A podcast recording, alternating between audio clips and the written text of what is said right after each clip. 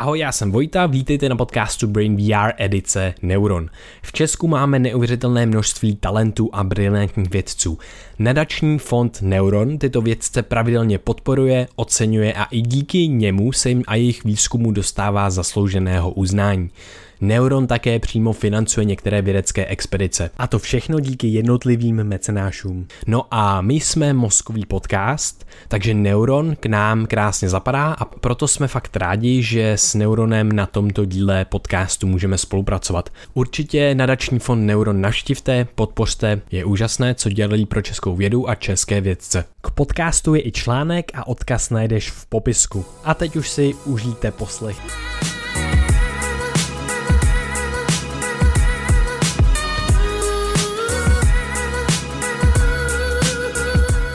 Vítejte na podcastu Brain VR. Dneska jsme s Vojtou eh, zavítali do Ústavu organické chemie a biochemie a sedíme tady s paní eh, doktorkou Hanou eh, Macíčkovou Cahovou. Vítejte u nás na podcastu.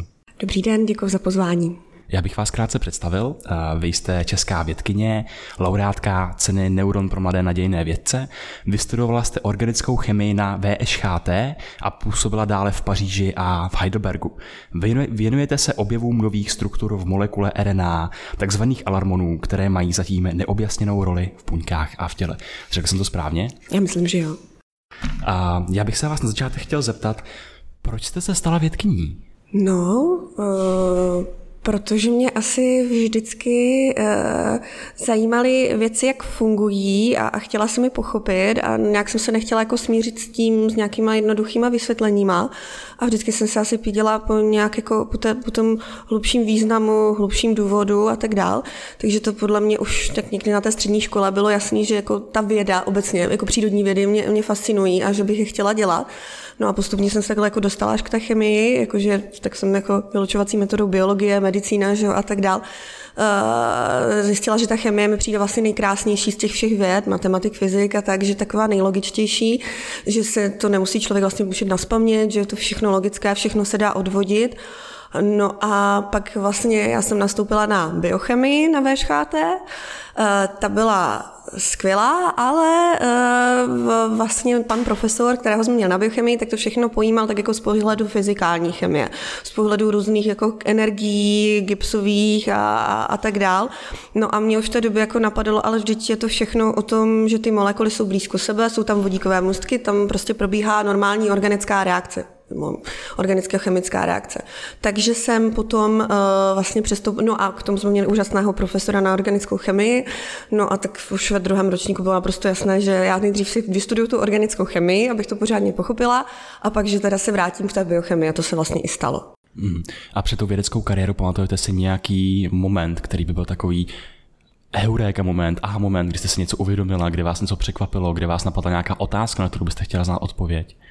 Uh, já nevím, jak, jak říct to před tu vědeckou kariérou, nevím, kdy, kdy to začít vnímat, že to je to před tu vědeckou kariérou. Uh, jako rozhodně VŠHT jako taková je škola, která člověka připravuje na to, jak být vědec, tak vlastně jít do té praxe. Uh, může člověk dělat potom technologa, uplatní se prakticky všude. Uh, a tam tehdy vlastně na té VŠHT, tam, tam už v tom prvním ročníku jsem si uvědomila, že to je úžasný, že jako mě to strašně všechno baví a, a každý jednotlivý předmět je, je, je skvělý. No a pak mě tam asi začaly takové jako věci, co mě, jako, taková jako otázka, která myslím si, že dráždí spoustu věců, eh, která mě tak vedla k tomu, že tohle by bylo úžasné, jak zjistit, je vlastně původ života. Jako, co byla ta první molekula, jak to celé vzniklo. A ono je to vlastně RNA, to vypadá, že tady byl opravdu RNA svět, takže se k tomu tak jako pomaličku blížím, jo, a uh, to, byl, to byl asi možná taky ten začátek tak jako té hardcore vědy, kdy jsem si říkala, jo, tohle jako stačí na něčem takovým pracovat, by bylo úplně úžasný. No.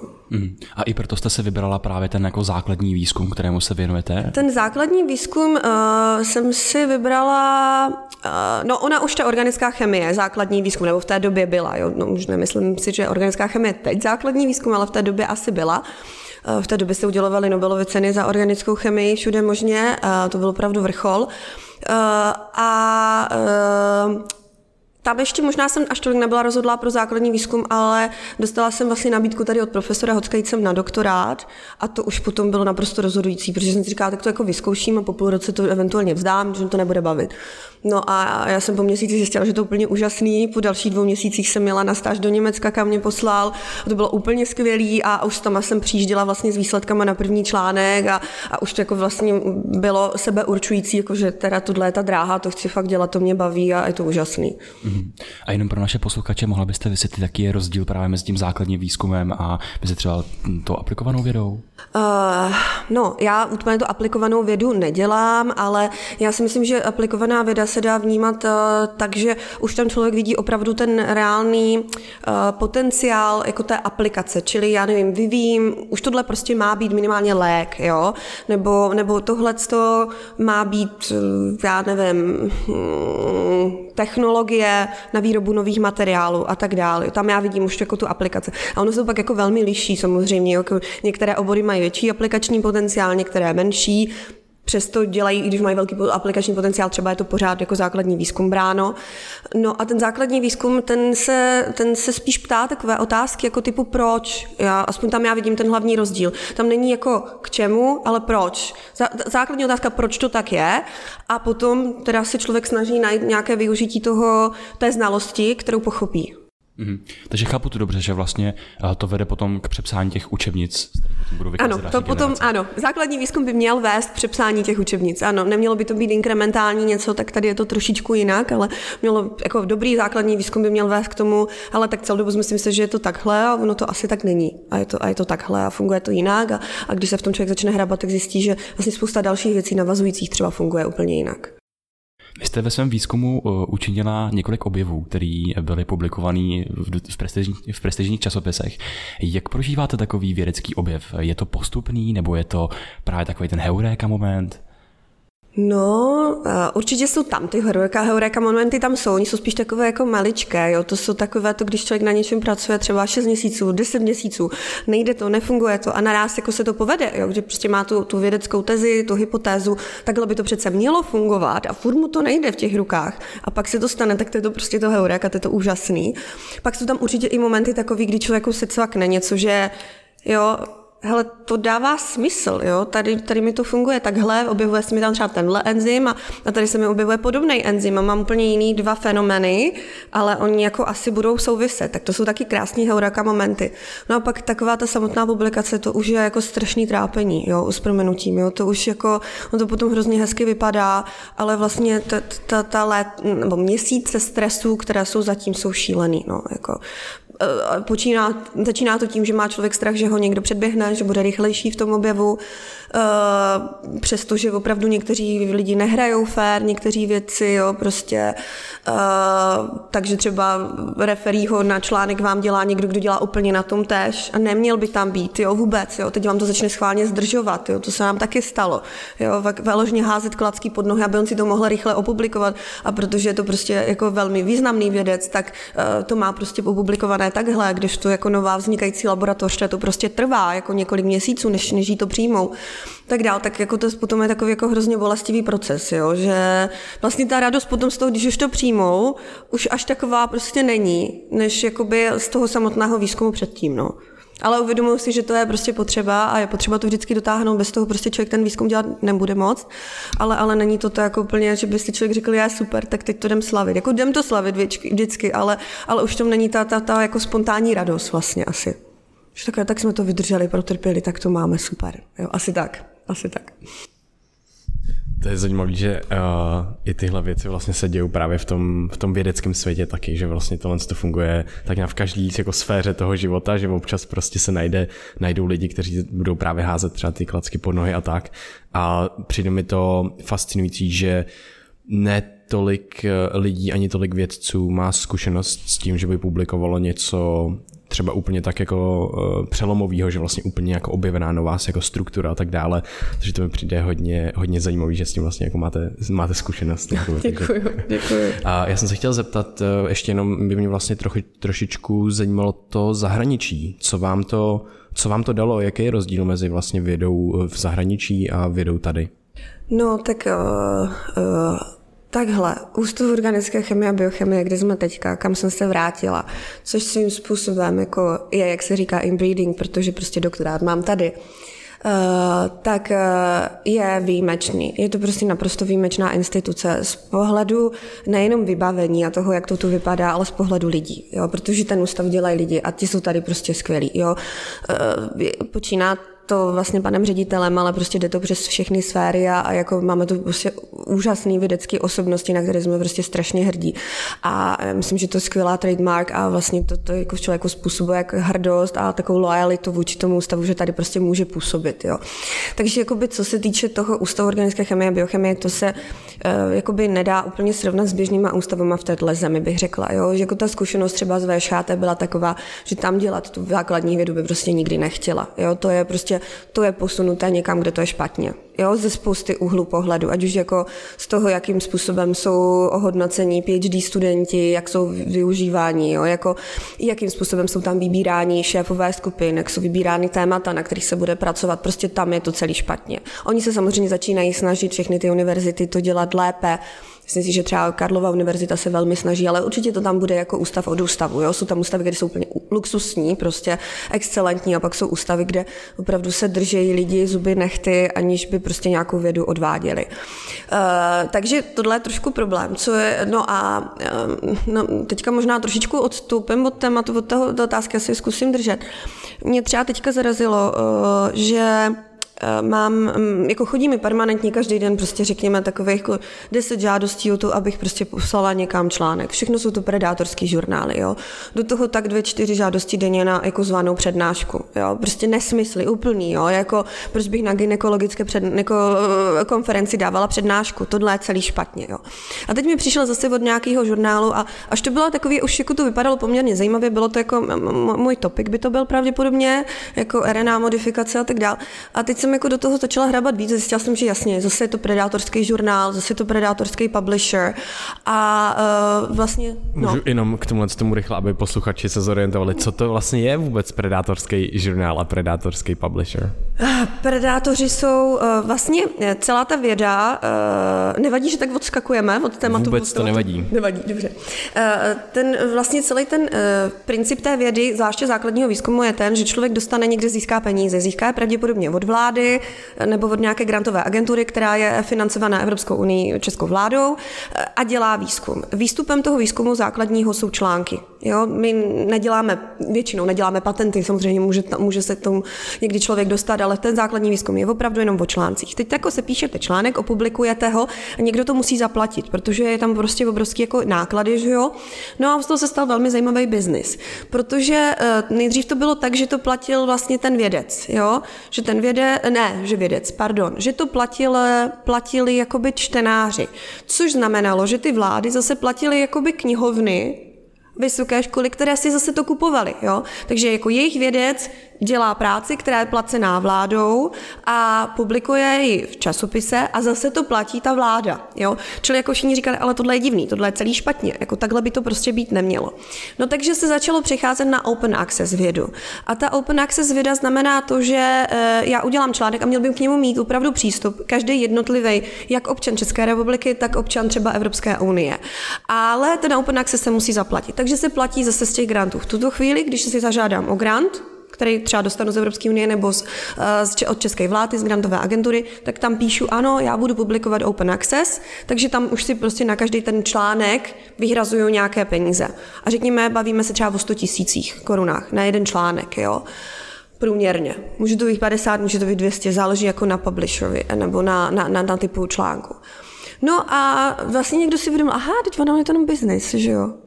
Jo, no i když jsou open access, tak vlastně celý ten princip je, ten článek se publikuje tak, že člověk něco se píše, pošle to editorovi, nějak rozhodne se, tohle je ten časopis, kam to chci poslat, pošle to editorovi. Editor buď rozhodne, ano, je to vhodné, nebo není to vhodné pro náš, uh, pro náš časopis, když je to vhodné, tak to pošle referí. Referí se, dostávají zero, nula. To je prostě zase zadarmo práce vědců, za to, že referencuju prostě, že se podívám na články svých kolegů, eticky řeknu, já s tím nemám nic společného, a opravdu to tak myslím a uh, vlastně, nebo ani nemám, jakoby, není tam žádný konflikt toho ohledu, že ten člověk dělá na něčem podobný, nebo že jsme přímí kompetitoři. A prostě nějakým způsobem to zhodnotím a když to zhodn- a zhodnotím to buď tak, že to je dobrá věda nebo není. A když řeknu, že to je špatná věda a třeba další dva referí se zhodnou na tom též, tak ten editor pak řekne, pardon, no, tohle není dobrá věda, my to nechceme publikovat v našem časopisu, a nebo je to dobrá věda, ale nehodí se to pro nás časopis. Tak to je takový běžný prostup, to je to peer review, který má probíhat. No. A teď si představte, do toho se dostali peníze, že jo, teď se do toho platí a teď si někdo uvědomil, aha, ale na tom se dá vydělávat. A proč by, jo, a, a, jako, a teď ti věci, oni jsou chudáci, oni trpí, že jo, tam musí být to peer review a to trvá, že jo. Tak to pojďme udělat jednoduše a začali na tom vydělávat. Čili Predátorský žurnál je žurnál, který uh, publikuje cokoliv, na peer review si jenom hraje, jako často jsou to, to se člověk prostě může podívat, uh, Článek je poslaný 6. srpna a je přijatý 12. srpna. Nesmysl. To znamená, že tam nebylo vůbec žádný peer review, to znamená, nikdo to nečetl, nikdo se nepodíval, jestli tam není nesmysl. Jo? A těchto časopisů jsou teď jako mraky je malé slovo, nebo to prostě to nevystihuje, kolik toho je, jo? To, to, to, to, to je neuvěřitelné. No a uh, vlastně ty grantové agentury, když vám dají ty peníze, ten výstup je článek, tak vy jim pak říkáte, ano, já jsem za tyhle peníze opublikoval pět, deset článků, jo, nebo a byl jsem i jako pozvaný e, jako řečník na pět konferencí velkých, evropských, světových, jo. A ty grantovky to očkrtnou, ano, výborný řešitel, příště zase dostane grant. No ale když jsou to predátorské žurnály, což znamená, že ten člověk jako zbastlí úplně cokoliv, ale fakt jako nesmysly, jo, tak mu to kdekoliv vezmou, on si jenom zaplatí těch 100 tisíc, oni to vezmou bez peer review, on má článek, odškrt. Takhle udělá 10 článků a uh, konference jde na konferenci, že jo. No tak jako zvaní řečníci jsou tam opravdu z celého světa, ale řekněme i z těch zemí, kde ta věda prostě nemá vůbec žádnou úroveň. Už to by vždycky člověka mělo jakým způsobem jako alarmovat, jo, tohle je špatně, že jo. Uh, no a tak má zase očkrtnuto. Zvaná přednáška, ginekologická konference, já jsem ginekolog perfektní, jo. Ne, ale vážně, jo. A takhle to funguje. A, a tímhle způsobem, no a co jsem teda, jako co bylo teda zarážející a co je vlastně možná pořád ten rozdíl mezi jako špi, zeměma, které jako dělají špičkovou vědu. Já neříkám, že tam nejsou lidi, kteří by nevyužívali ten systém, ale jich míň. A, a to je třeba to, že teďka, říkám, jeden ten žurnál vypadal poměrně zajímavě, podívala jsem se na to, teď říkám, jako a kdo tam teda jim dělá ty, ty, ty editory, jo, a, a, a referí. A ty tam jako seznam, ale velký seznam českých vědců. A, jo, a jako když se člověk podívá na ty věci, tak ono jako nejsou žádné kapacity v oboru, jo, ale jako často jsou to páni doktoři, jo, lékaři, uh, kteří teda dělají nějakou vědu, ale očividně se upsali prostě predátorskému žurnálu, tam jako figurují jako editoři, takže to zase asi pravděpodobně píšou do, do CVček, jo. A přitom vlastně dělají jako proměnutím jako eh, blbce někomu, jo. Ale jako jim pro ně je to taky výhodné, protože to nikdo nepozná, ale jako tohle je věda, která by se dělat prostě neměla, jo ale, ale je toho hodně v Čechách. Prostě. A možná to je ten ještě, jako, ještě ten jeden z těch rozdílů, co jsem chtěla říct. Jo? Že vlastně v Německu možná, když se tohle stane, když jako tohle věci začnou dělat, nějakým způsobem začnou sloužit predátorům, tak uh, ta společnost si to jako všimne jo, všimne, udělá nějaký očistný proces a tak dále. My jsme tady třeba měli kluka, který nám tady announcoval, že tady bude velká konference, kterou on organizuje a vlastně několik telefonů naraz, jako na, na, na public relation, jako bacha, tohle je predátorská konference. Jo, a vlastně začalo se to řešit okamžitě, se to stáhlo. Řekl se, žádný umochab tam nebude mít jméno, zapomeňte, jo. Ale tohle dělá dobrý institut. Jo. Takže vědec to zkrátka vůbec nemá lehký a pod nohy to nemá nikdo dnes. jsou mu házený furt neustále nějaký předna, uh, pře- překážky. To asi bych tak neřekla. to si nemyslím, to si nemyslím. Ne, ne, ne, naopak. Naopak, já myslím, že jako když se člověk rozhodne dělat vědu a snaží se ji dělat poctivě a dobře, tak je to jako hrozně krásná práce, která člověka nevyčerpává, jo, která mu naopak jako dodává tu energii. Jo, takže, takže ne, to ne, ale jakoby jsou tam úskalí, jo, a, a prostě tak, jak všude jsou vykukové, tak jsou i v té vědě. Možná my v té východní Evropě máme těch vykuků trošku víc. A oni si najdou tu cestu. No, a nikdo to neodhalí a oni potom jako můžou se vést na nějaké vlně, no. A co vás žene kupředu? Mě? uh, asi, asi zvědavost zvědavost, že chci, že chci chápat ty věci, že, že, že chci rozumět tomu, co, co, co mě baví. Já jsem vystudovala organickou chemii.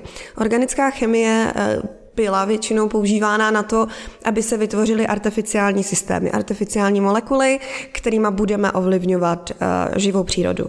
A vlastně někdy v rámci uh, toho pozdocha potom jsem zjistila, ale filozoficky mi tohle není blízké. Mně přijde, že ta příroda je vlastně pořád tak strašně komplikovaná, že já bych ji spíš jako chtěla pochopit, že já ještě pořád jako tam nemám dost informací na to, abych jako to mohla ovlivňovat, co v té přírodě se děje a, a potřebuju to pochopit. Takže vlastně e, začala jsem si klást ty otázky, a proč to tam je a jak to tam je a já budu teda používat tu chemii, kterou umím e, na to, abych to pochopila. Když jsme u toho chápání, co je to RNA hypotéza? RNA hypotéza, jo, eh, eh, RNA hypotéza nebo RNA svět. No totiž na RNA je to, co je úplně na ní nejvíc fascinující, je to, že ona, doká- ona v sobě má tu genetickou informaci, tam je ten kód, ten tam prostě je, ta sekvence těch písmen A, C, G, U. A zároveň ona děla, dokáže katalyzovat reakce. Ona je schopná jakoby metabolismu toho, co vlastně se myslelo, že dokážou jenom proteiny.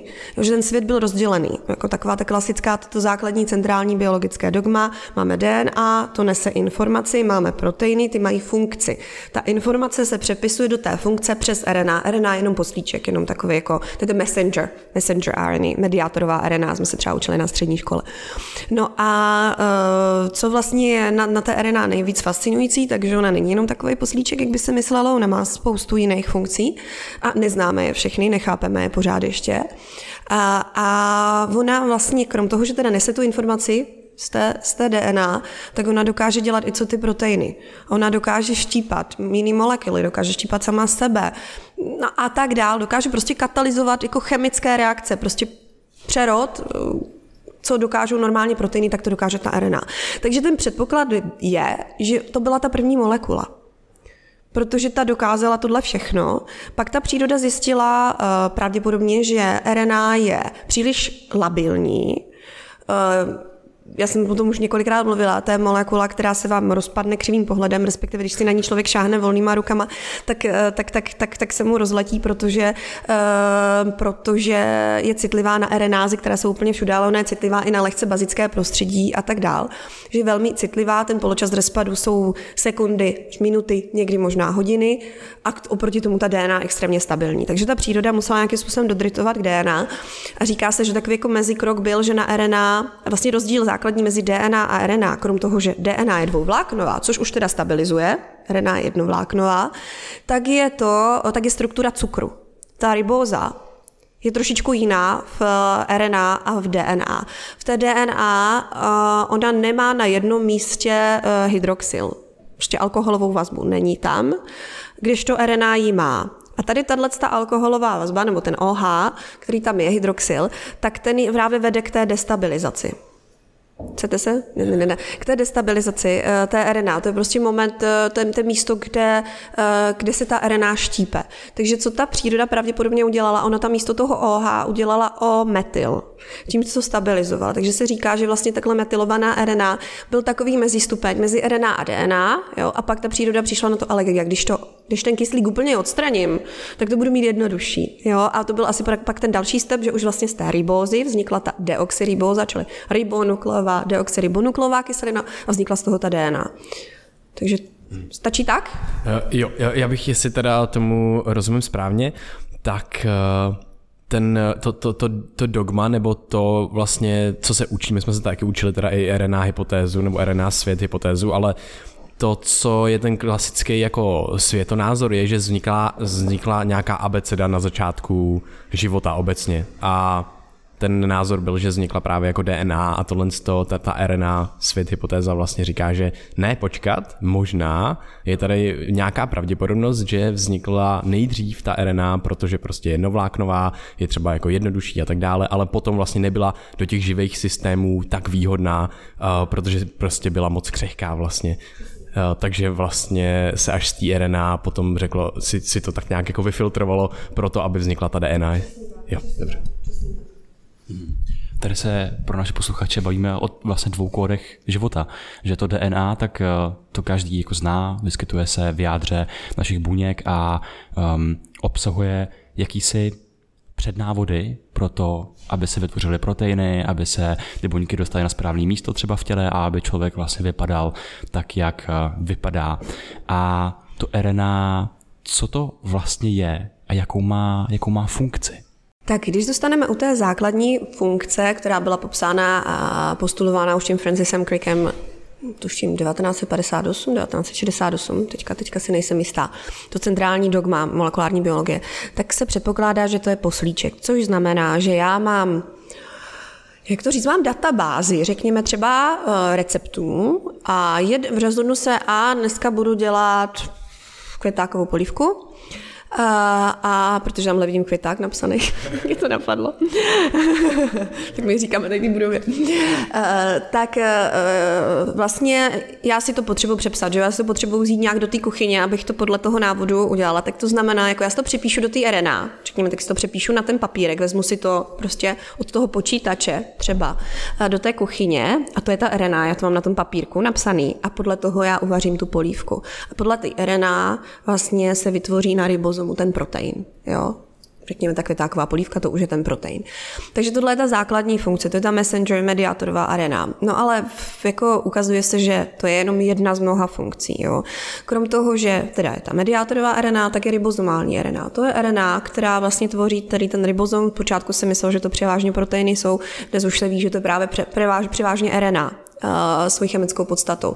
Takže je to něco, co dokáže vlastně, díky čemu se vytváří proteiny. Ribozom je prostě 90% pravděpodobně RNA, jo? a pak, je tam, pak jsou tam nějaké proteiny, které to stabilizují. Jo?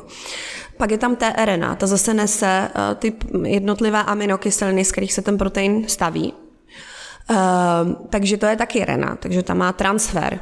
Jo? Takže tam máme ribozom, nějaký jakoby stavební blok, je to strukturní blok, který má nějakou funkci.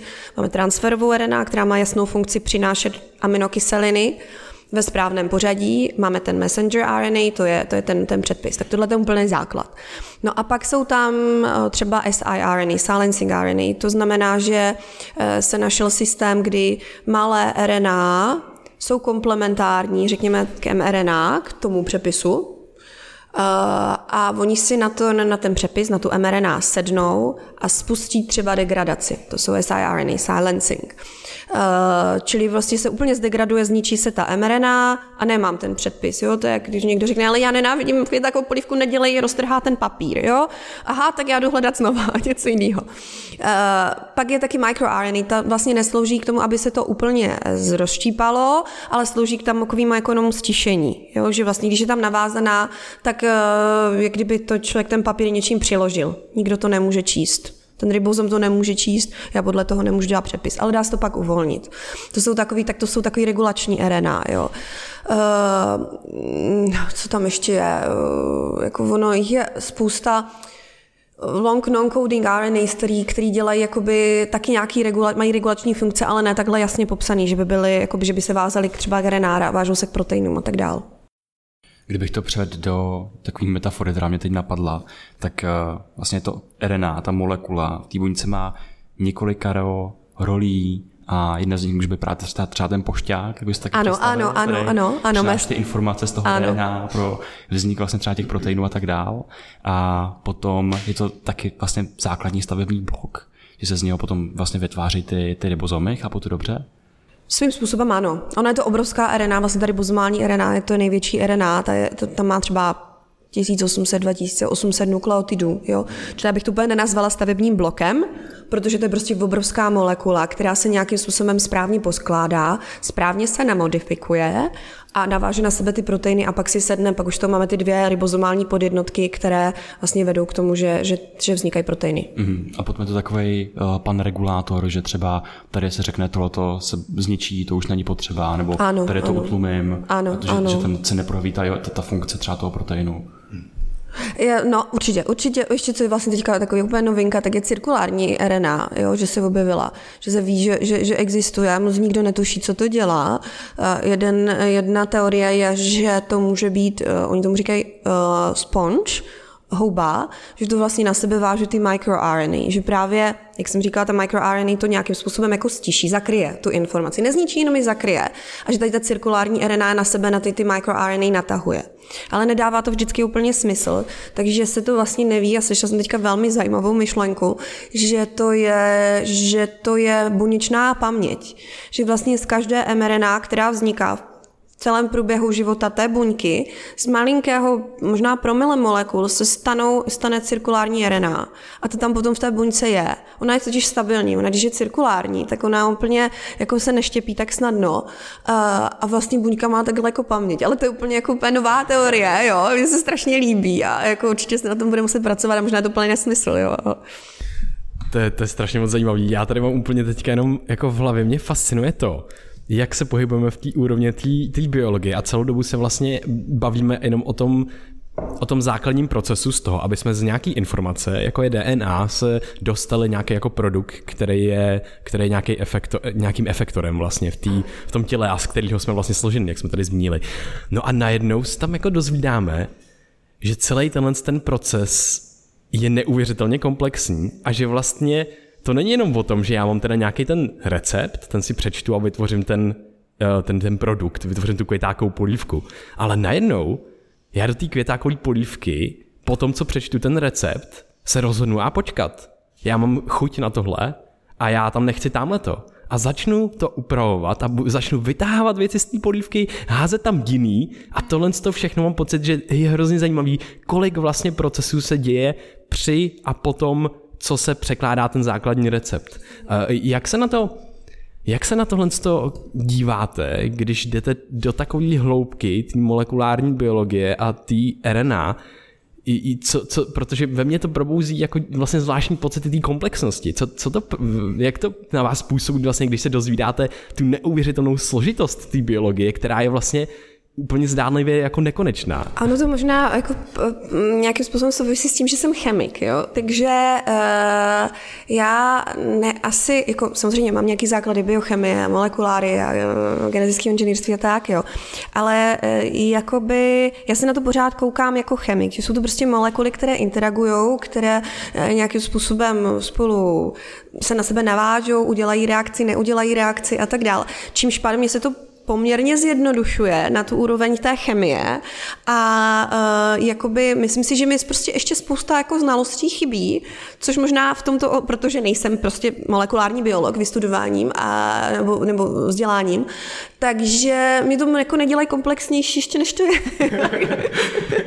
že, že já si vždycky jako zahrabu vlastně, uh, že, že dokážu se jako fokusovat tímto, jo, že prostě, když mi tam něco zajímá ještě dalšího, tak se to snažím samozřejmě pochopit a nastudovat, ale prostě ne, možná mě neruší některé ty vlivy, které by asi jako biologa běžně jako rušily v tomhle ohledu.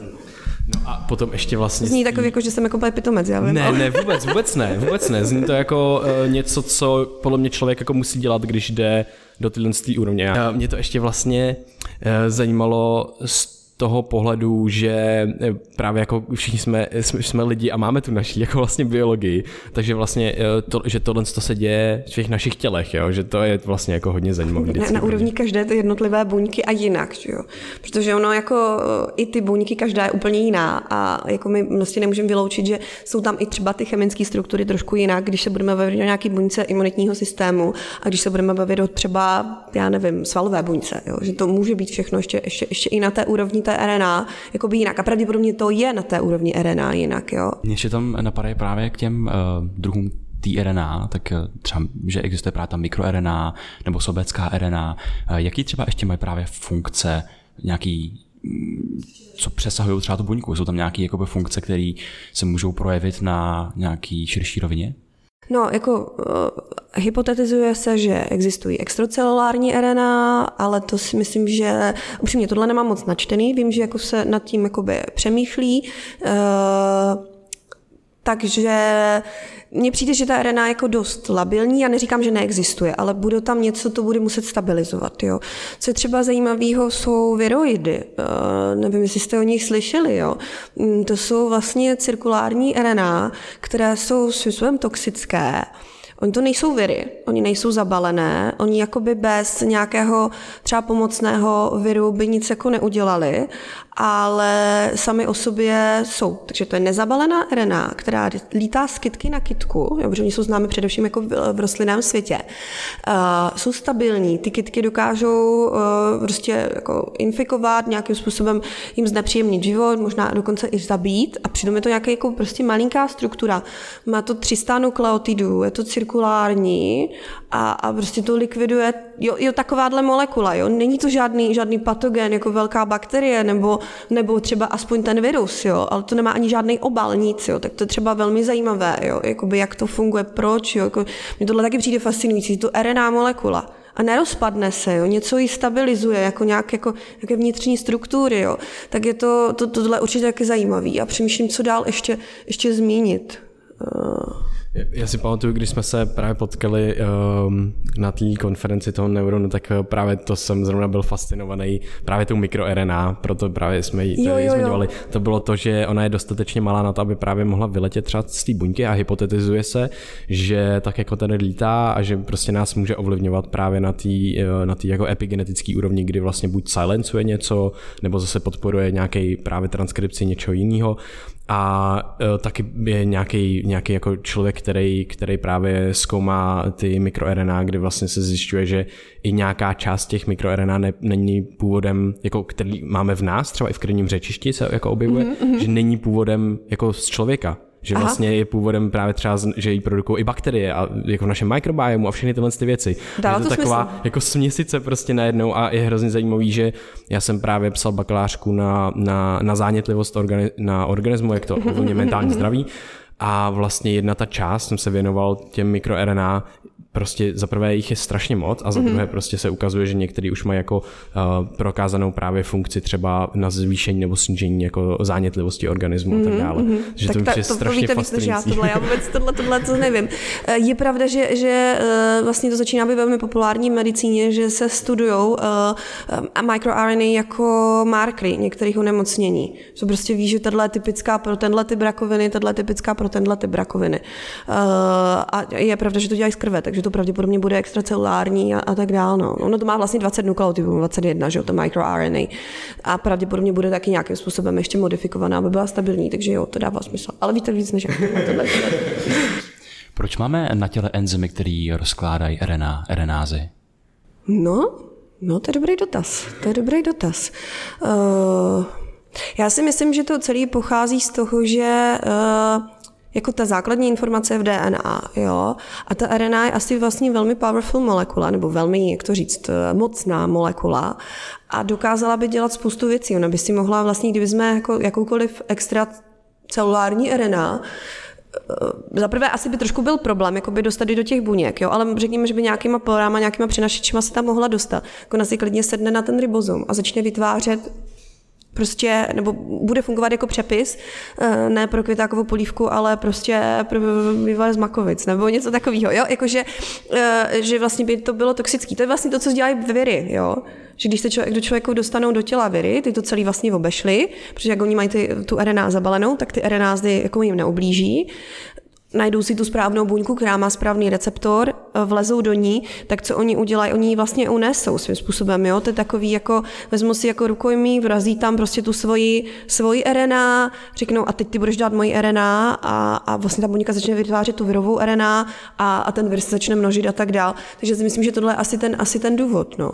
To mě právě napadlo, že uh, máme takovou jako um, obranou linii proti těm virům, ale ty viry to právě to mají jako zakapsulovaný, že vlastně ty RNA jako nic neprovedou, takže uh, může to být prostě jako, že tam lítají prostě jiný RNA, který by se mohly potom jako dostat do těch našich buněk?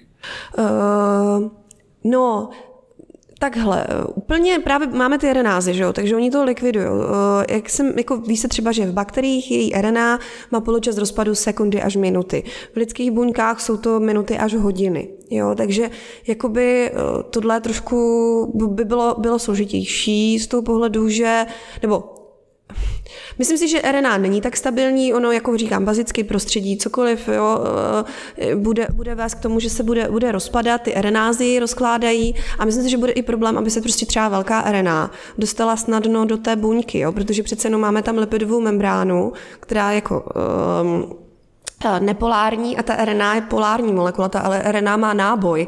Takže ona buď musí být přesně něčím jakoby zabalená, to je třeba mRNA vakcína v tuhle chvíli, Jo, je zabalená v lipidickém obalu RNA. Jo, prostě ta mRNA pro ten spike protein toho koronaviru je zabalená v lipidovém obalu, protože ten lipidový obal umožní jako merging nebo jako splynutí vlastně s tou buněčnou e, membránou a dostane se do těch buněk. Jo. Takže čistě RNA jako taková, ona bude mít problém přes tu lipidovou membránu se dostat. Takže ona bude potřebovat buď jako nějaký obal nebo nějaký přenašeč, prostě nějaký trik, jak se do těch buněk dostat. A to zase musí ta příroda nějakým způsobem vymyslet. Jo. Nevím, jestli odpovídám na otázku. Já myslím, že jo. Uh, no, tady bych se rád možná dostal už k tomu vašemu výzkumu. Co teda vy... Uh, Dělám já na té RNA. jo, jo, jo. No, uh, my zkoumáme struktury RNA, my chemici, nebo já jsem chemik, uh, skupina už ne, už mám biologii, všechno skoro. Uh, uh, tak eh, koukáme se na to, že, že ta RNA, eh, takhle, ví se, že RNA má, je, je známo 170 RNA modifikací v tuhle chvíli. Čili to znamená, ta příroda investuje energii, aby tu RNA molekulu nějakým způsobem modifikovala. Můžete si to představit jako různé metylace, acetylace a tak dále. Jo? Můžou to být i přesmyky, v rámci, v rámci toho, z té struktury, to třeba pseudouridin a uridin a tak dále. Takže ta, ta příroda investuje obrovskou energii. No. Může si představit tu metylace a acetylace jako takový žvejkačky molekul, které se přelípují na tu molekulu toho RNA? Může. Přesně obleky ocásky nebo takové jako dekorace, řekněme. Jo. Uh, tak jako vylepšuje. Jo. Oni jsou tady ty modifikace, jsou extrémně důležité pro tu ribozomální RNA a pro tu tRNA. Jo. Tam jsou uh, u, u ribozomálky, to je esenciální z toho pohledu, aby ten ribozom byl opravdu dobře poskládaný. Takže pravděpodobně někde, jako, že on se poskládá, jak jsme říkali, že to je obrovský RNA, 1800-2800 nukleotidů. A ona, když se poskládá, tak řekněme, že někde by třeba trčela trošku a byla by jakoby náchylná k degradaci, ke štěpení co udělá ta buňka, ona je třeba na metyle přesně v tomhle místě.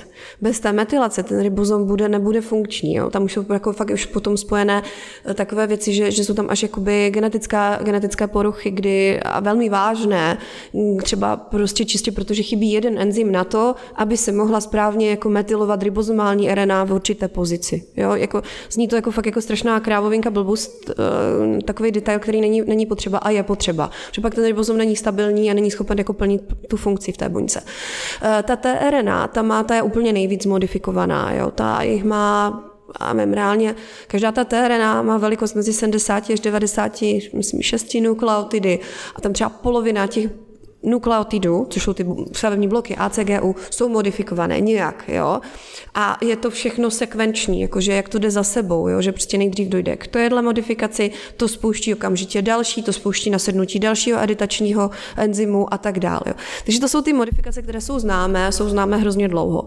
No a uh, protože těchto RNA je hrozně moc, když člověk vyizoluje RNA z buňky, tak vlastně má 80% veškerého materiálu, jsou tedy bozomálky, 15% jsou tRNA a 5% je ten zbytek. Ten zbytek, o kterém se bavíme, který je tak fascinující, protože tRNA a RNA, jako ribozomální a tRNA jsou velmi dobře popsané, ale ten zbytek, který je tak fascinující, kde je třeba ta cirkulární RNA, kde jsou ty microRNA, tak to je zbylých 5%. Tam je všechno. Jo? Tam jsou všechny ty mRNA a tak dál.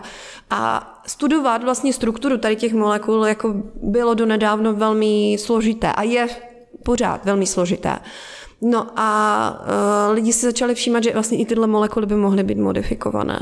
Takže řekněme, to se celý jako spustilo ten field někdy v roce 2012, byl to velký boom. Říká se tomu epitranskriptomika, už ne epigenetika, ale epitranskriptomika. Eh, jedná se přímo o jednu typickou modifikaci, je to M6A, metylace na adenínu a ta vypadá, že je opravdu dynamická, jo? že prostě přijdou proteiny, metylázy nebo metyltransferázy, dají to tam, něco to přečte, udělá to nějakou funkci a zase přijdou demetylázy a dokážou to oddělat. Je fakt dynamická, jo, prostě. Eh, no a v tu chvíli si lidi mysleli, že tam jako spousta dalších modifikací a začali hledat. Už zase až tolik jich není, teda, jo, se musí říct. No ale nicméně my jsme se začali teda bavit o těch jako 5% a když člověk jde na těch 5%, tak začíná vidět věci, které prostě předtím jako vidět nemohl, protože máme lepší hmotnostní spektrometry, máme metody, eh, vlastně moderní metody sekvenování, taky to NGS nebo RNA-seeky, teď už nanopory a tak dále. Tam se naraz začínají jako odhalovat nové věci. No. no a já jsem vlastně eh, do toho fieldu vstoupila někdy v roce asi 2010.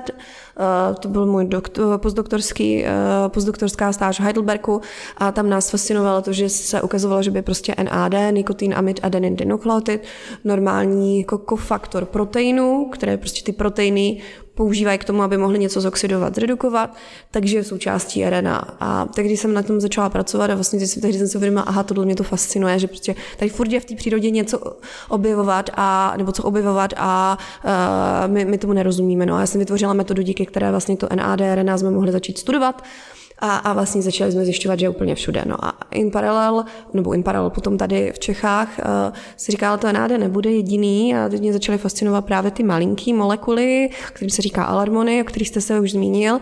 To jsou molekuly, které jsou taky všude, oni jsou známí přes 50 let a byly objevené prostě v eh, krevních buňkách, v lidském mozku, v rostlinách, v bakteriích, jsou prostě úplně všude. To je taková třída uh, molekul, které mají společné to, že mají vždycky většinou teda jakoby adenin nebo guanin, puriny, a ty, oni mají dva, a tady ty nukleotidy a mají je spojené specifickou vazbou. A to, ten, ten, ten, toto pojítko, ten most může být různě dlouhý, může mít dva fosf, fosforin, dva fosfáty, až třeba sedm. Tady ty molekuly jsou formované v těch buňkách často po nějakém stresu, nebo při nějakém stresu, nebo při nějaké re- reakci na něco. Ale neví se, co tam dělají vlastně. E, pořád jako existuje jako část vědců, kteří říkají, ale to je jako takový jako, jako vedlejší produkt. Jo? To je, prostě ta buňka už neví, ta buňka je jako vyřízená z toho stresu a začne dělat chyby a začne produkovat tyhle molekuly. No a pak jsou lidi, kteří říkají, ale, ale proč by to ta buňka dělala? Jo? Jako přece, no, takový ten, ten, ty systémy jsou velmi dobré, třeba to má nějaký smysl. No a furt se jako nevědělo, jaký, že on je to vlastně, on si říká, že to je alarm, jo, že to je jako budík, jo, jako že, že pozor, jako tady je stres, tady se něco děje, jo, ale my nevíme, co ten jako, že my máme uši, aby jsme ten alarm slyšeli, ale jako, co jsou ty buněčné uši na ten alarm, co, co, co, to, co to teda probudí, jo, to my nevíme, to my furt nechápeme, jo, ani v těch 50 letech. No a mě napadlo, že ty molekuly, protože jsou adenin, guanin, prostě jsou, oni mají stavební bloky jako RNA, oni jsou velmi podobné RNA. Proč by nemohly být součástí RNA?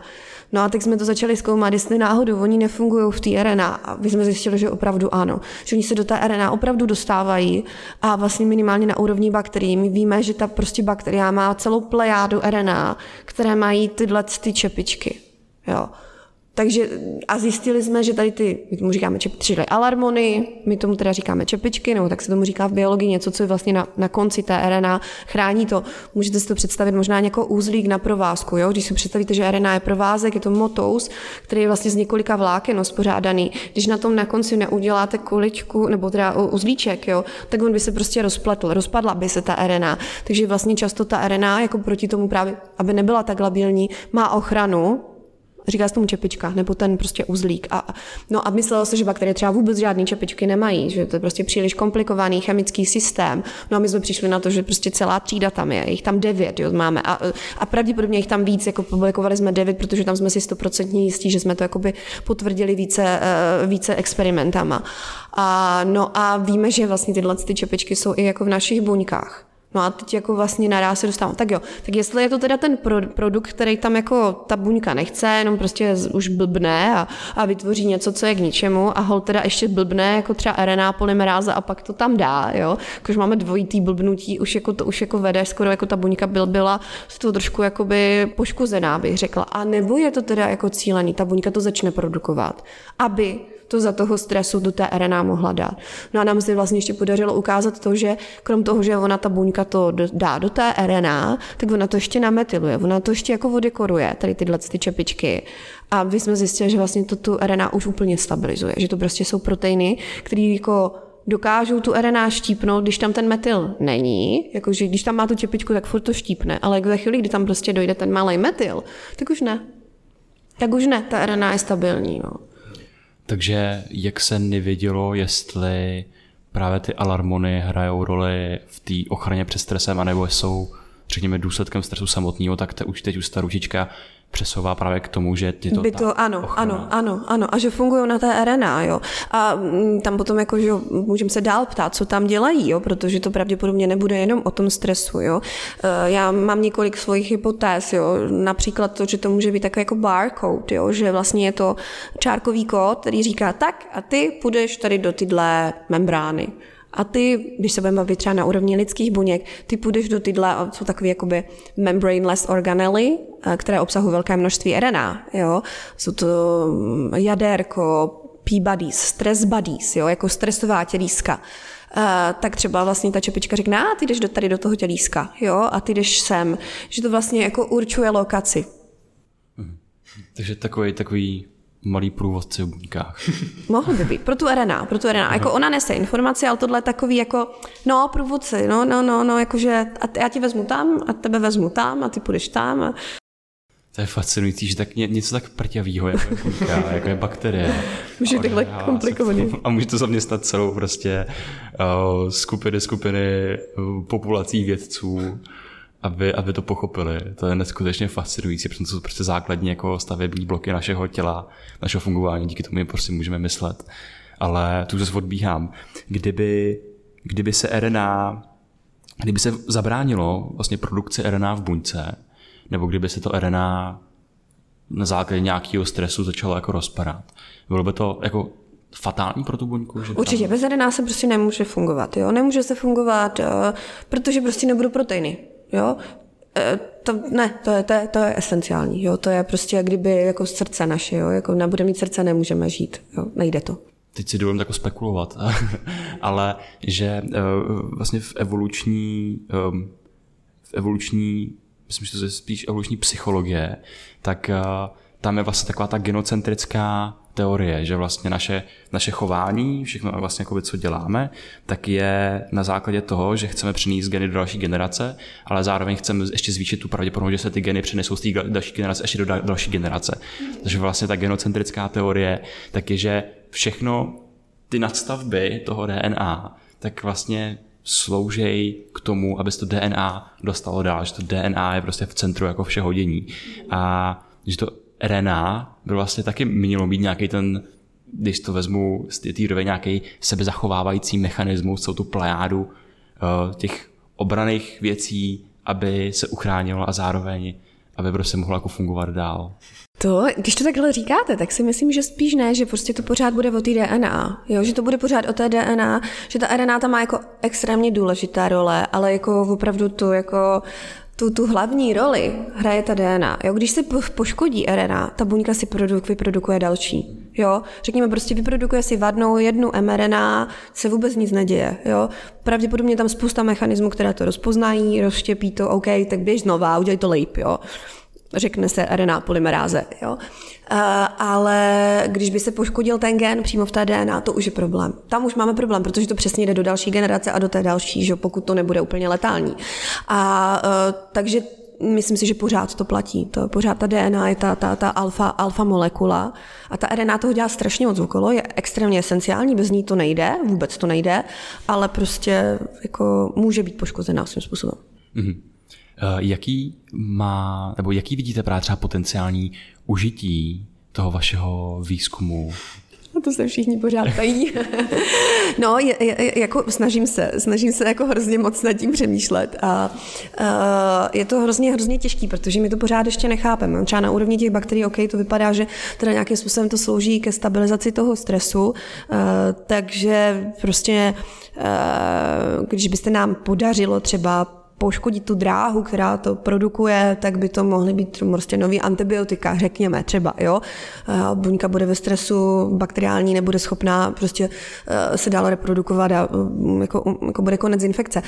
Eh, to je jedna věc, ale eh, já, já bych to chtěla pochopit ještě trošku, jako tohle mi přijde velmi simplistické a radši bych to chtěla pochopit ještě víc a myslím si, že tam budou potom, že, že se budeme dostávat jako až třeba na pole imunologie, tumorigeneze a tak dále, že vlastně to bude hrát velkou roli jako ve velmi komplexních procesech, které nás určitě trápí jako taky a, a že tam to budeme možná schopni jako vymyslet nebo využít ještě lépe.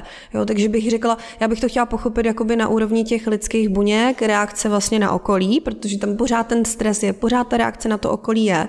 Uh, a vlastně pak to třeba využít jakoby prostě pro ten v prospěch jako toho lidstva v tom ohledu, jako budeme lépe chápat autoimunitní reakce třeba, jo budeme chápat na molekulární úrovni. Jo. Já vím, že spousta lidí to dělá prostě z biologického pohledu, ale tohle fakt jako molekulární úroveň a třeba nám to pomůže, takže asi takhle.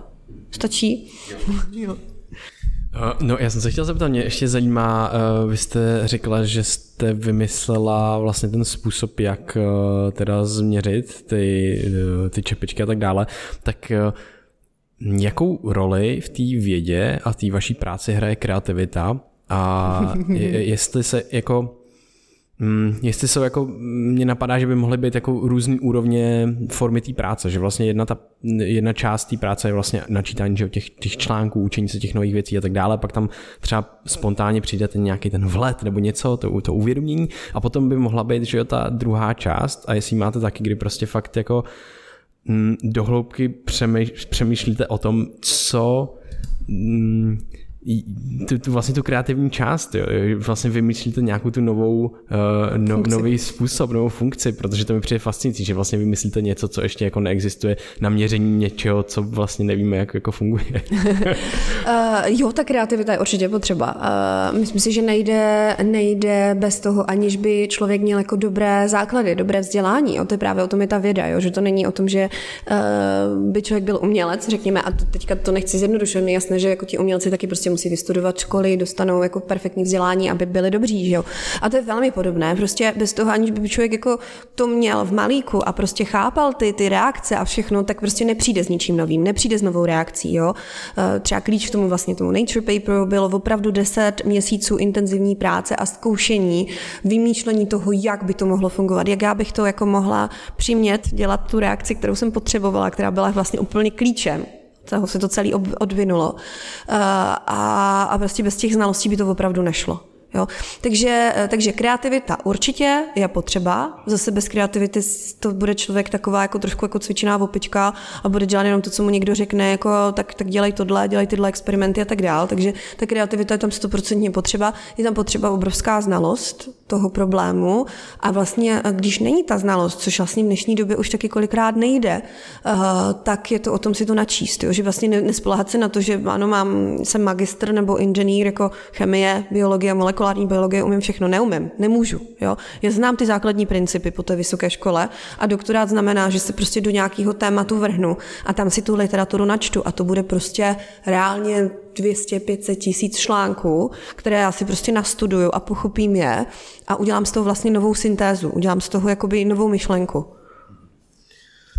A u, u tohohle z toho mm, to vnímám často a mm, pravděpodobně to, že jako jsme samozřejmě byli, jako, nebo jako studujeme pouze jako na té přírodovědské fakultě, byli jsme jako na magistru a tak dále, ale že vlastně já si myslím, že i jako studenti mají možnost vlastně jít do těch článků a syntetizovat nové myšlenky. Sice můžou syntetizovat nové myšlenky, které už exist, jako syntetizoval někdo předtím, ale a poradila byste jako lidem vlastně se odhodlat syntetizovat nové myšlenky, nebo je to něco, co si může dovolit jenom člověk na PhD a vejš?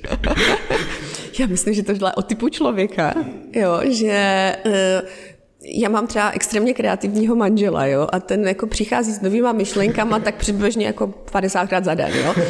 A já vždycky si musím sadit, že jako pěkná myšlenka, ale to nebude fungovat proto, proto, proto a proto, jo. Eh, ne, já myslím, že, že můžou i ti studenti, ale jakoby chtělo by to, ať si najdou třeba dobrou laboratoř, kde už budou dělat toho magistra, jo, nebo už začnou třeba bakaláře, potom magistra. E, najdou si dobrou laboratoř, najdou si vlastně dobrý, nebo dostanou zajímavý téma a v rámci toho tématu, myslím, myslím si, že jako super. Budou pít nad sebou někoho, kdo třeba v tom tématu už je nějakou další dobu, čili tam bude taky ten opravný mechanismus, ale super nápad, ale zapomněl si na jednu podstatnou věc, že Jo? Uh, takže si myslím, že to je jako určitě. Jako tohle je super, tohle je základ té vědy, tohle je počátek té vědy. Jo? Tam vlastně to, to, by z toho člověka mělo formovat to, jako jestli chce být vědec, jestli bude vědec nebo ne, jestli ho je to to, co ho baví, nebo ta věda je příliš abstraktní, ty výsledky jsou za příliš dlouho, on potřebuje vidět hmatatelné výsledky hned, jo? to potom ta věda už pro takového člověka není. Jo? To, na tom není nic špatného, prostě není. Jo? Uh, ale, ale chce to vlastně v rámci toho magistra už začít chodit do dobré laboratoře a tam vlastně být v kontaktu už s tou reálnou vědou. Jako vidět to ty lidi a vidět takový to, takový to fakt běžný, uh, jakoby ty, ty, to fackování, které člověk dostává permanentně, jo? Nebo, nebo narážení s hlavou do zdi, jo? Že, že, to prostě nefunguje, že jako super myšlenka je fajn, ale jako realizovatelná je jako jedna z milionů, jo? Asi tak, jo. Stačí. Pomáhá vám eh, ve vaší práci i to chemické prostředí kolem, že váš manžel tak je, eh, jsem se dočet právě vystudovaný chemik a váš pan tatínek byl taky Uh, no, uh, jako jo, já myslím, že oni byli trošku chudáci v určitou dobu, že vždycky přišla a začala jsem to do nich jako hustit, jo. Já to teda manžela viděla pořád, jo.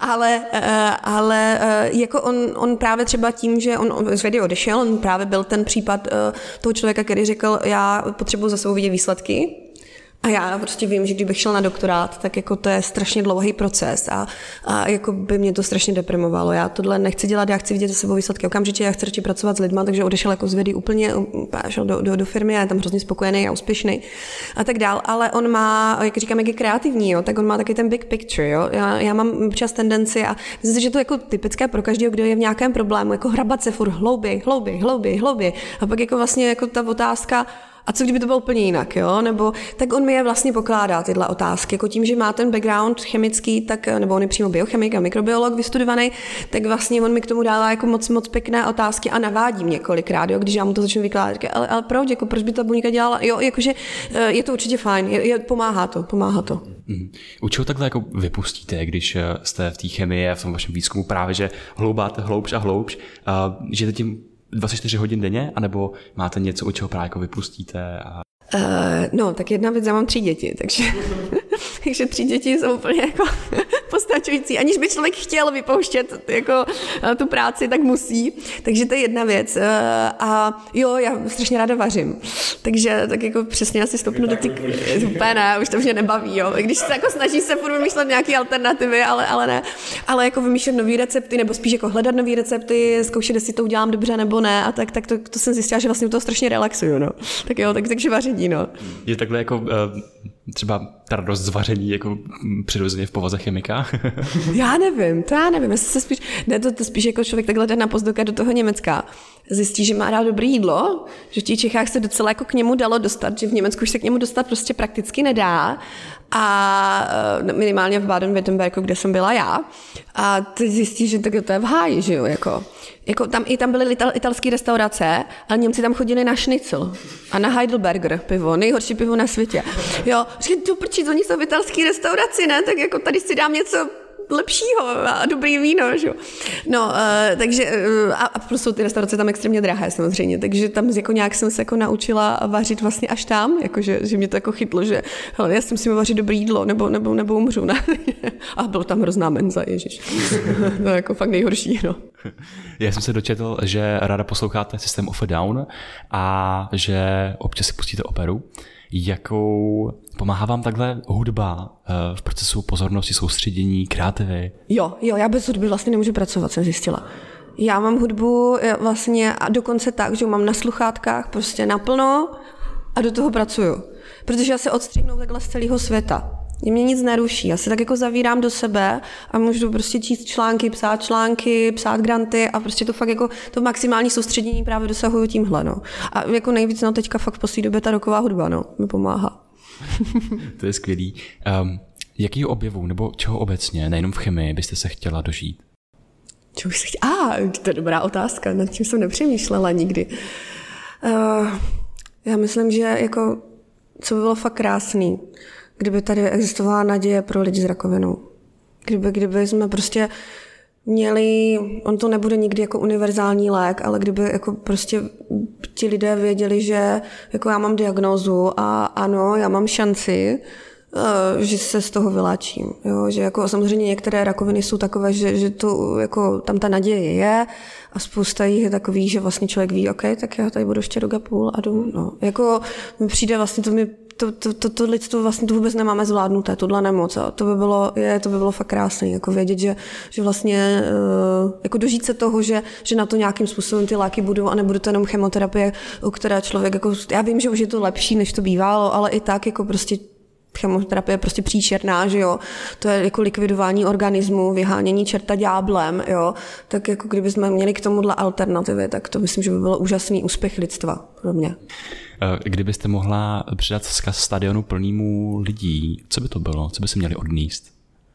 Stadion plný lidí. Tak já myslím, že v dnešní době věřte vědcům. Věřte vědcům, eh, věřte nám. Eh, já, I mezi náma jsou vykukové, jak jsem říkala, jo, a není jich málo a vypadá to, že možná jeden stál za tím velkým problémem, který tu teď máme, jo, protože prostě my tady reálně máme na stole variantu toho, že ten virus opravdu unikl od někud z laboratoře, jo, a prostě si myslím, že to je fakt vědecká teorie, že to ne, nepatří do, do mezi konspirace a dlouho jsem si myslela, že to patří mezi konspirace a nepatří, jo. A jako tyhle věci nám dělají jako hroznou službu, jo, ale prostě existují, jo, a jako když se třeba k tomuhle dostanu, tak je to člověk jako který očividně mu nedovolili experimenty dělat v Americe, čili jako v zemi, která jako dělá špičkovou vědu, mají tam opravdu dobré kontrolní mechanismy na všechno, tak oni mu to nedovolí z nějakého důvodu a on si to obejde tak, že si teda zajede do Číny, do Wuhanu, kde teda ty kontrolní mechanismy nejsou a dělá si to v BSL-2 laboratoři, která prostě to je tady, jo, to je tady všude, jo, tady prostě ta, tam, tam to jde kdokoliv, jo, to, to, to prostě uh, vůbec není zabezpečené a tak dále, jo pane bože, co to je za člověka, s proměnutím, jako, jako kde on má morálku, jo, a, a možná opravdu stojí za tím, že teda jako celý svět uh, jako má tady problém ale teďka někoho obvinuju a nemám důkazy. Jo? Jenom jako je to jedna z teorií. Jako pokud to takto bylo, tak uh, to hází obrovské špatné světlo na všechny vědce, jo? protože uh, potom ti lidi, kteří v té vědě nejsou, nemají kontakt vědě, tak si řeknou, hele, ale dívej se, oni dělají si, co chcou a kdy chcou. Jo? Jak my jim potom vysvětlíme, já tady dělám s hivkou, ale ta hivka je opravdu jako nějakým způsobem destabilizovaná, čili jako je neinfekční, nic to nikomu neudělá. Jo? Jak, jako, jak oni mi můžou pak věřit, když nerozumí tomu tématu. Jo? Takže jako já bych, já bych si přála, aby, aby ta vlastně ta široká veřejnost nějakým způsobem uh, se začala o tu vědu víc zajímat. A jako, ale to ve smyslu tom, že se přijdou sem třeba podívat. Máme dny otevřených dveří, ať na ně přijdou, ať se nás ptají, ať s náma jako komunikují, ať vidí, že jsme úplně normální lidi. Jo? A uh, valná většina z nás tu morálku má a, a prostě chce tu vědu dělat poctivě a nedělá to kvůli nějakým jako mega objevům, ale protože to mají rádi a, a, a jsou poctiví a, a prostě a nechcou jako nikomu ublížit, jo. A jo, že tohle si myslím, že by bylo potřeba, aby ta společnost, eh, aby, jako já vím, že se tady v posledních letech udělala jako obrovská služba té popularizaci, četě vás, jo, to je úžasné, jo, ale očividně je to málo, protože prostě některým lidem to furt jako to střílí kolem nich a oni se vůbec nevšímají, jo, že, že tady jako někde nějaký vědec něco pěkného povídá, že by stálo za to si ho poslechnout a že to myslí vážně a že to prostě není nesmysl a že prostě zem fakt není placatá. Jo? Jako, myslím si, že tohle je prostě zkuste poslouchat vědu, zkuste prostě, uh, zkuste si ty vědce najít a vyloženě s nimi komunikovat. A prostě jsou tu cesty, samozřejmě té mm, koronavirové pandemii to horší, ale už před tou pandemí prostě jsou různý týdny, týdny vědy, říkám, dny otevřených dveří a tohle, ať si tam ty lidi zajdou, ať, ať se těch lidí přímo zeptají. Jo, to si myslím, že je, že je důležitý. Um, já jsem se chtěl zeptat, vy jste tady zmínila něco, co vás teda uh, fascinovalo asi možná v poslední době, což byla ta cirkulární uh, RNA a ta její teda hypotéza. Uh, je ještě něco takového, co jste objevila v poslední době, co vás prostě fascinuje, anebo nějaká myšlenka, která se vás drží, která je jako, že, že taková jako lákavá, že to je právě nějaká hypotéza, která vás třeba baví? Uh, no, ta cirkulární arena, to, to, to, určitě mě baví, to jako to stupro. Pak, pak, mě, pak, pak se to týká toho mého výzkumu. Jo. Týká se to toho, že vlastně, jak jsem popisovala, že by to byly nějakým způsobem ty čárkové kódy, jo, tak jako to, to je něco, co vlastně nad čím permanentně přemýšlím. Snažím se proto hledat podklady v literatuře nebo naopak eh, jakoby něco, co by, co by to vylučovalo. Takže já vlastně žiju strašně moc teď tady těma alarmonama a, a tady tím, jakoby vlastně celý ten náš výzkum, celé té laboratoře se soustředuje čím dál víc na tohle a, a každý dělá něco okolo. Uh, vytváří metody nebo, nebo hledá proteiny, které s tím pracují, jo? nebo hledáme způsob, jak se to do, těch, do té RNA dostává a tak dále. Takže to určitě ten můj vlastní výzkum, který mě jako takhle, takhle fascinuje. Asi nejvíc to, no. Ještě jsem mě vždycky jako baví, nás baví, jak fungují jako mozky ostatních lidí, protože jsme zjistili, že každý má fakt jako jinou tu subjektivní zkušenost toho prožívání a je to občas jako fakt zvláštní, protože každý má trošičku jiný pohled na věci a ta hlava funguje jinak tak mě by vlastně zajímalo, jak se vám eh, jako skládají ty informace v té hlavě. Je to tak, že třeba vidíte spíš jako obrazy, je to spíš jako, eh, že máte jako spíš jako představivost, anebo jsou to spíš pocity, nebo jenom jako, nebo jako slova. A ještě jsem se chtěl zeptat k tomu, eh, to nabalím, a to je to, jestli uh, ta hlava vám přemýšlí nad těma problémama třeba jako automaticky, i když, uh, jo, že vlastně O mně se občas stane, když něco jako řeším, tak uh, ta hlava automaticky sama vlastně vymýšlí třeba ře- řešení nebo přemýšlí nad tím a musím to jako uh, tak nějak se snažit tlumit, anebo naopak někdy to prostě zase je úplně jinak. Tak jak to třeba funguje u vás, jestli vlastně vám ta hlava jede třeba sama, nebo se zaměřujete na ten problém jako tou vědomou pozorností spíš? Uh, no, jako to mm, takové možná utíkání myšlenek určitě mám. Uh, to už bylo jako možná na, na, na, základce, kdy mě strašně bavila matika a já jsem se v noci zbudila a zjistila jsem, že já, já už vím, jak to je ten příklad. Takže to se mi jako běžně stávalo a teď už se mi to nestává, protože jsem tak jako vyřízená, že jako budí, budí mě hlavně moje, moje pětiměsíční miminko teď. Ale uh, takže jo, a já to mám asi spíš obrazy, jo. Já to vidím jako v obrazy, vidím ty chemické struktury, struktury. Možná to je to, proč já jsem nemohla tu biochemku jako vnímat přes tu fyzikální chemii, přes ty energie a, a tak, protože já ji vidím jako já vidím ty vazby, já vidím ty interakce prostorové, tak to i vidím s tou, s tou RNA, jak to tam jako funguje, že tam prostě nějaký ten protein a, a on hledá tu čepičku a, a, najde si ji a už, už tu RNA se třeba táhne někam. Takže já to vidím jako obrázky, no s tím, jak já jsem, já jsem nadšený z toho, jak věda za poslední roky i díky internetu vlastně přístupnější jako veřejnosti, že téměř jako kdokoliv se může, ať už třeba zaplatit nějaký žurnál, anebo je spousta článků, které právě ty jsou open s tím otevřeným, otevřeným přístupem a může se nastudovat téměř jako jakýkoliv téma. I když je z oboru, i když není z oboru, uh, může studovat, může studovat volně. A mě tady vlastně zajímá takové jako čertík, té hlavě mi tam napadá. A to je, jestli náhodou jste třeba nepřemýšlela, když je ten um, otevřený přístup té vědě, jestli náhodou by si takhle někdo někde v garáži nemohl třeba upachtit něco, co takhle ovlivní třeba celý svět, jestli přemýšlíte třeba nad nějakýma budoucíma biologickýma hrozbama. Jo, upřímně do té doby, než uh, přišla ta teorie jako, že, že ten koronavirus je opravdu z laboratoře a že to opravdu je teorie, že to není jako jenom nějaká konspirace, tak jsem si říkal, že to úplně možný není, jo? Ale z druhé strany, uh, z druhé strany, co se týče biologických hrozeb, já si myslím, že tady máme rozhodně jako několik zemí, které uh, prostě ty biologické zbraně vyvíjejí a mají. Jo, to tak je prostě. A dělají to na základě prostě výzkumu, že jo, jako vědců odkudkoliv ze světa, protože je to open access. Z druhé strany to by tak asi bylo vždycky, jo, jakože tohle je, tohle je ale drivované vlastně těma vládama, jo, to jako, co se týče jako někoho geniálního doma v, v garáži, uh, ono je to drahý všechno, ono je to strašně drahý, jo.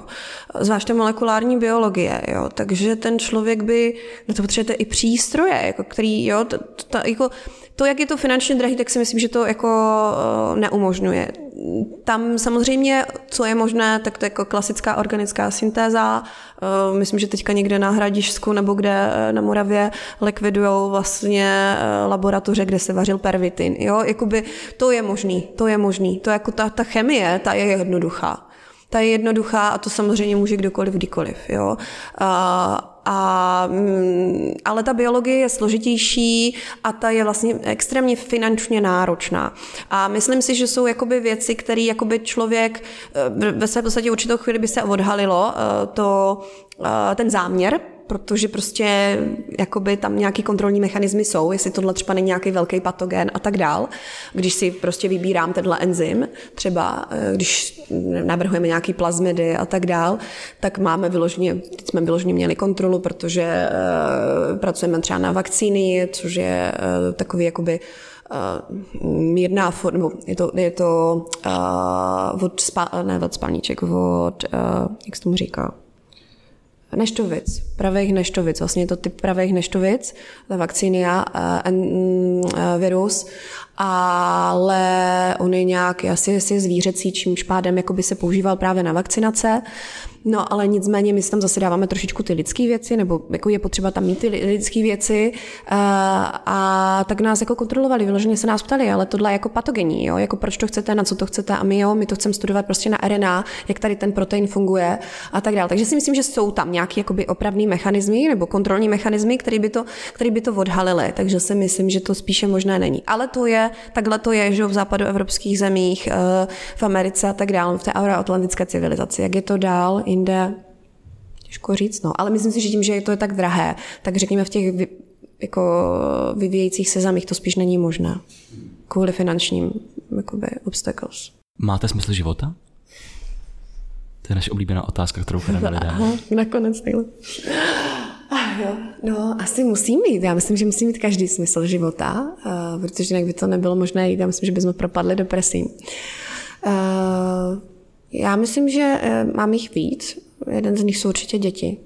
To, to prostě jako stát se maminkou je úžasné a je to velmi náročné, ale, ale je, to, je, to, je to nádherné a ten, ten vztah vlastně k těm vlastním dětem je něco nepopsatelného pro toho, kdo to nezná. Takže určitě tam ten smysl to chránit ty děti a dát jim to nejlepší. Udělat jim ten život krásný a vlastně chtít pro ně hezký svět.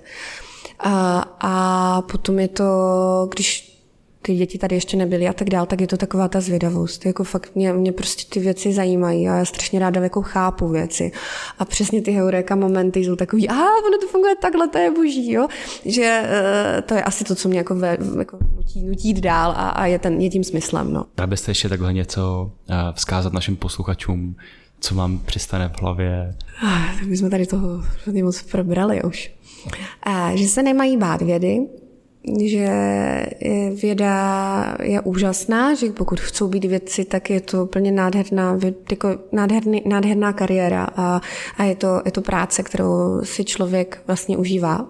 Že je takový jako, takový jako hrozně volný a svobodný. Takže, takže věda je skvělá že věci jsou úplně normální lidi, jako všichni ostatní. A jestli tomu někdo nevěří, tak ať si na ty ústavy prostě zajde, ať, ať se s ním popovídá, ať jim řekne svůj názor a tak dál. A že a vlastně možná vědcům, ať, ať, ať se popularizuje, ať se popularizuje, co to jde. Ono to nejde snadno, jako i já asi nejsem dobrý popularizátor, ale, ale myslím si, že to je naším úkolem. Jo, vlastně, protože jako my ty peníze přece jenom dostáváme z těch státních rozpočtů. A ta věda by nám jako měla sloužit celé té společnosti. Začalo se opravdu z Open Access sama dobře, takže teď už každý si může přečíst jako moji práci, eh, ale, ale jakoby, já myslím, že i naše povinnost je tu, tu vědu zprostředkovat těm lidem, aby chápali, co děláme, že nepracujeme proti ním, že to není žádná konspirace, že, že fakt jako nikdo tady nechce nikoho čipovat, ale, ale naopak, že a možná vlastně ta poslední vzkaz lidi nechte se očkovat. Pane bože, nechte se očkovat, protože jestliže my nedosáhneme nějaké jako vyšší uh, proočkovanosti, tak jako mm, se září zase budou zavírat školy. Já z toho mám naprostou hrůzu. Já mám fakt opravdu naprostou hrůzu z toho, že my zase ty děti a, a teenagery pošleme domů, jo, a děti do 12 let pro ně prostě se nemůžou očkovat, neexistuje pro ně vakcína. Tak pojďme chránit teď i ty děti, ať mají normální život, ať mají normální svět, protože já to, jako moje děti jsou malí, ale, ale i na ně to mělo jako velmi výrazný dopad, jo. Ten rok byl prostě, no dva roky už byly totálně rozbitý, jo. Tak, tak jako asi možná tohle věřte věcům a nechte se očkovat, pomozte nám všem to překonat, ať prostě zase můžeme žít normální životy, můžeme se potkávat a, a, a můžeme dělat to, co máme rádi. Moc děkujeme, my určitě, eh, my určitě souhlasíme, myslím si, že vlastně je hrozně hezký, hezký no, ten, ten proces toho očkování, kdy se vlastně celý ten vědecký svět dá dohromady aby mohlo nám teďka prostě umožnit tuhle technologii, prostě uh, tu, tu, tu, tu, tu vědu a to poznání prostě využít tomu každému člověku, protože já jsem úplně fascinovaný, když jsem očko, jak jsem o tom přemýšlel, co teďka vlastně probíhá v tom, když se mi dává ta, ta vakcína vlastně do těla, tak já jsem byl úplně, oh, to není možný, já jsem se vám rozvrčil kvůli tomu, protože prostě ta práce, kolik zatím stojí a dnes, jako to, jak je to vlastně úspěšný a tak rychle, jak je to úspěšný, tak to jsem byl strašně fascinovaný. To je právě to úžasný, jestli ještě můžu vlastně. Uh, to mi přijde taky skvělé. Já jsem teda se cítila taková jako úplně jako poctěná, jako když jsem, a říkám, musím dostat mRNA vakcínu, to je naprosto jasné, já nemůžu dostat jinou, takže, takže jsem šla vyloženě na, na, na teda chtěla jsem Modernu, ale tak jako byl Pfizer, OK, super. Uh, byla jsem fakt jako jsem se cítila poctěná, že dostávám vakcínu a, a já, to je vlastně to, co jste řekli, jo, to, co to lidstvo dokázalo za ten rok, jako vlastně celá ta vědecká komunita, která na tom pracovala a dokázali vlastně dostat ty vakcíny a vyrobit je v takovém obrovském množství, aby jsme se teď mohli očkovat a vlastně víceméně dezinformace z určité nejmenované uh, země, očividně, jo, protože člověk se vždycky musí ptát, kví bono, že jo, takže cílem je destabilizovat Evropu, Ameriku a tak dál. Prostě, takže někdo tady vypouští konspirační teorie, naprostý nesmysly, uh, tak díky tomu my to všechno pošleme do háje. To je, to, to je naprosto, uh, naprosto strašný. Takže uh, věda udělala obrovský pokrok a, a, a jako, já myslím, že tohle si zaslouží Nobelovku, jako to, co lidstvo dokázalo za ten rok, jako všechny ty společnosti, vědci v těch společnostech, kteří byli schopní, ať už to byla AstraZeneca vakcína, Johnson Johnson, prostě uh, Pfizer, Moderna, uh, tak jako udělali obrovský kus práce, aby tomu lidstvu pomohli a, a prostě my bychom jako vědci ostatní měli asi jim pomoct v tom, aby ti lidi tomu začali věřit, aby nevěřili nesmyslu a aby se opravdu nechali očkovat, ať můžeme, ať můžeme zase začít normálně žít. No.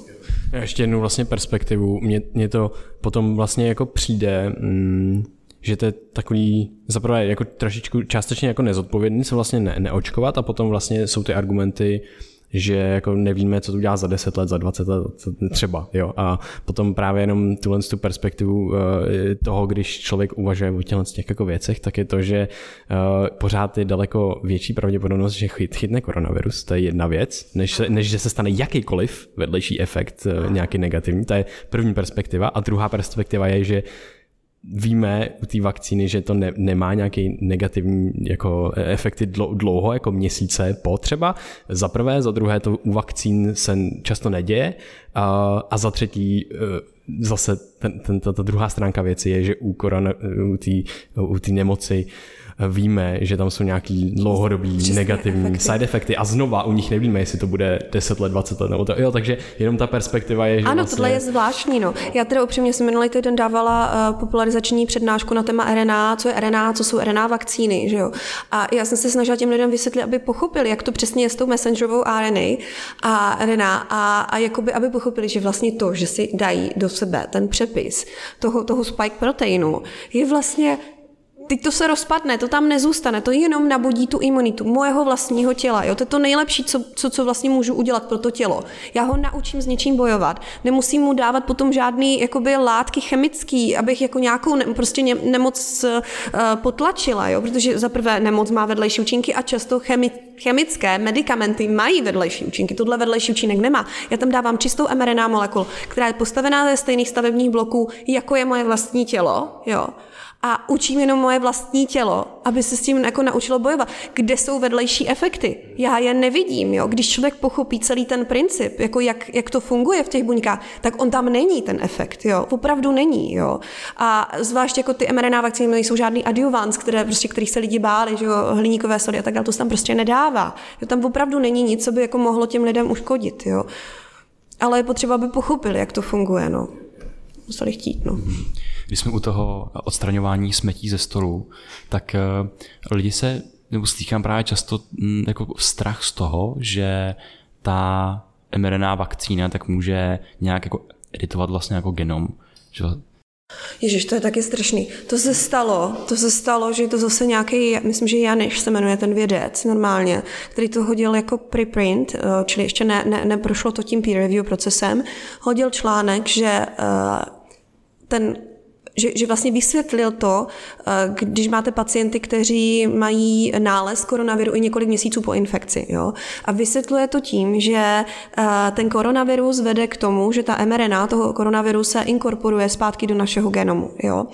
A vlastně v tu chvíli bylo extrémně kontroverzní, lidi prostě fakt jako věci nadávali, říkali, tohle je prostě nesmysl.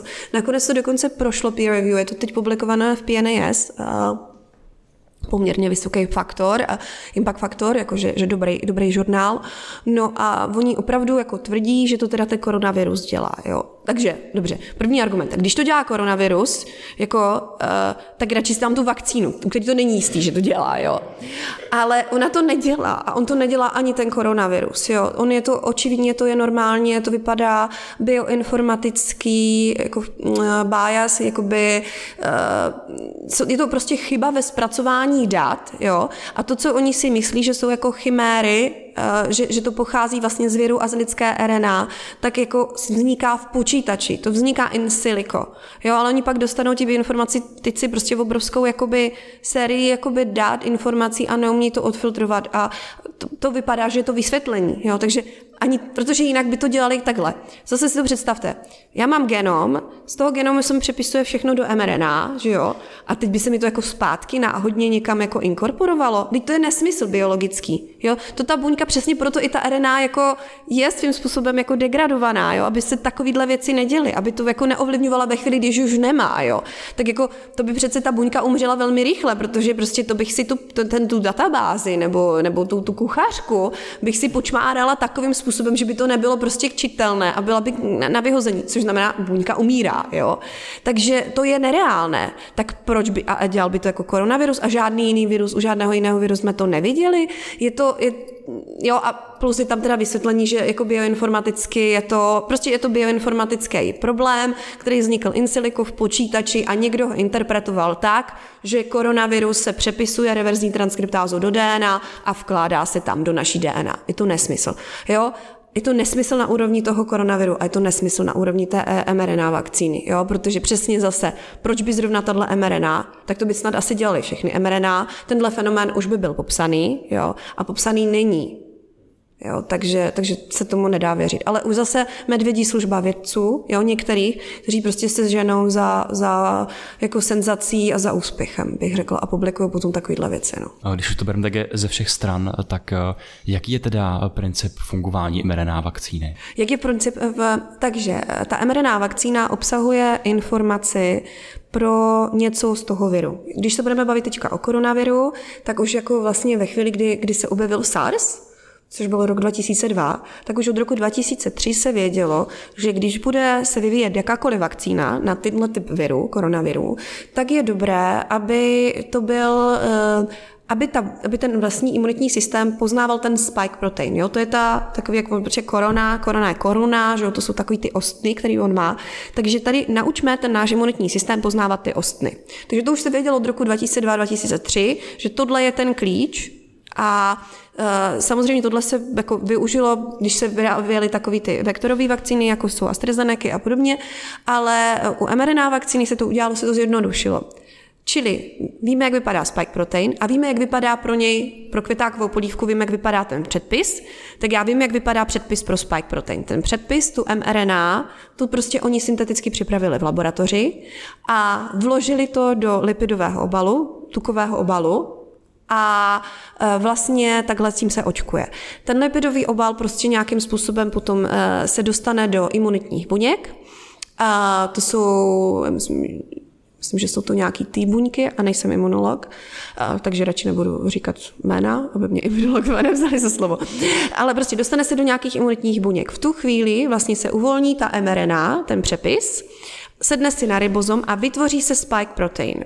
Ten spike protein se začne různě jako dekorovat na té buňce, eh, potká další buňky imunitního systému, eh, oni, oni si ho taky vezmou, začnou se dekorovat a začnou učit, B buňky, to jsem si jistá, B, B, B lymfocyty začnou učit, hele, tohle je nějaký jako patogen, tohle se nám nelíbí, jo, to nám říká jako ostatní buňky, nám říkají, tohle, tohle bychom se měli naučit poznávat, ať s tím můžeme bojovat. Ty B buňky začnou produkovat protilátky, jo, A ty protilátky se dostanou jak do krevního řečiště, prostě tak, tak jako zůstanou té ty B buňky s těma, s těma protilátkama. No a až příště vlastně člověk potká takhle někde koronavirus, ten jeho imunitní systém, hele, spike protein, ten umíme, ten známe a vlastně jako přijdou protilátky, sednou si na to, odekorují celý ten vlastně uh, virus, čímž ho obalí, takže první věc, oni ho obalí, takže ten spike protein, který normálně běžně vlastně nasedává na ty AC2 receptory a vlastně tím se dostává do těch buněk, se nemůže přesto dostat, protože je odekorovaný těma protilátkama.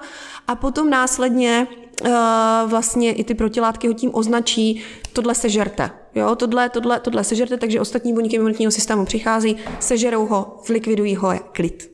Jo, takhle by to mělo jakoby vlastně fungovat. A teď je otázkou, jak dlouho ty protilátky tam budeme mít. Jestli je to jenom na té formě těchto těch typů protilátek, nějakých IgG, ale i prostě, jestli tam nejsou nějaké další protilátky, eh, je tam nějaká buněčná paměť a tak dále.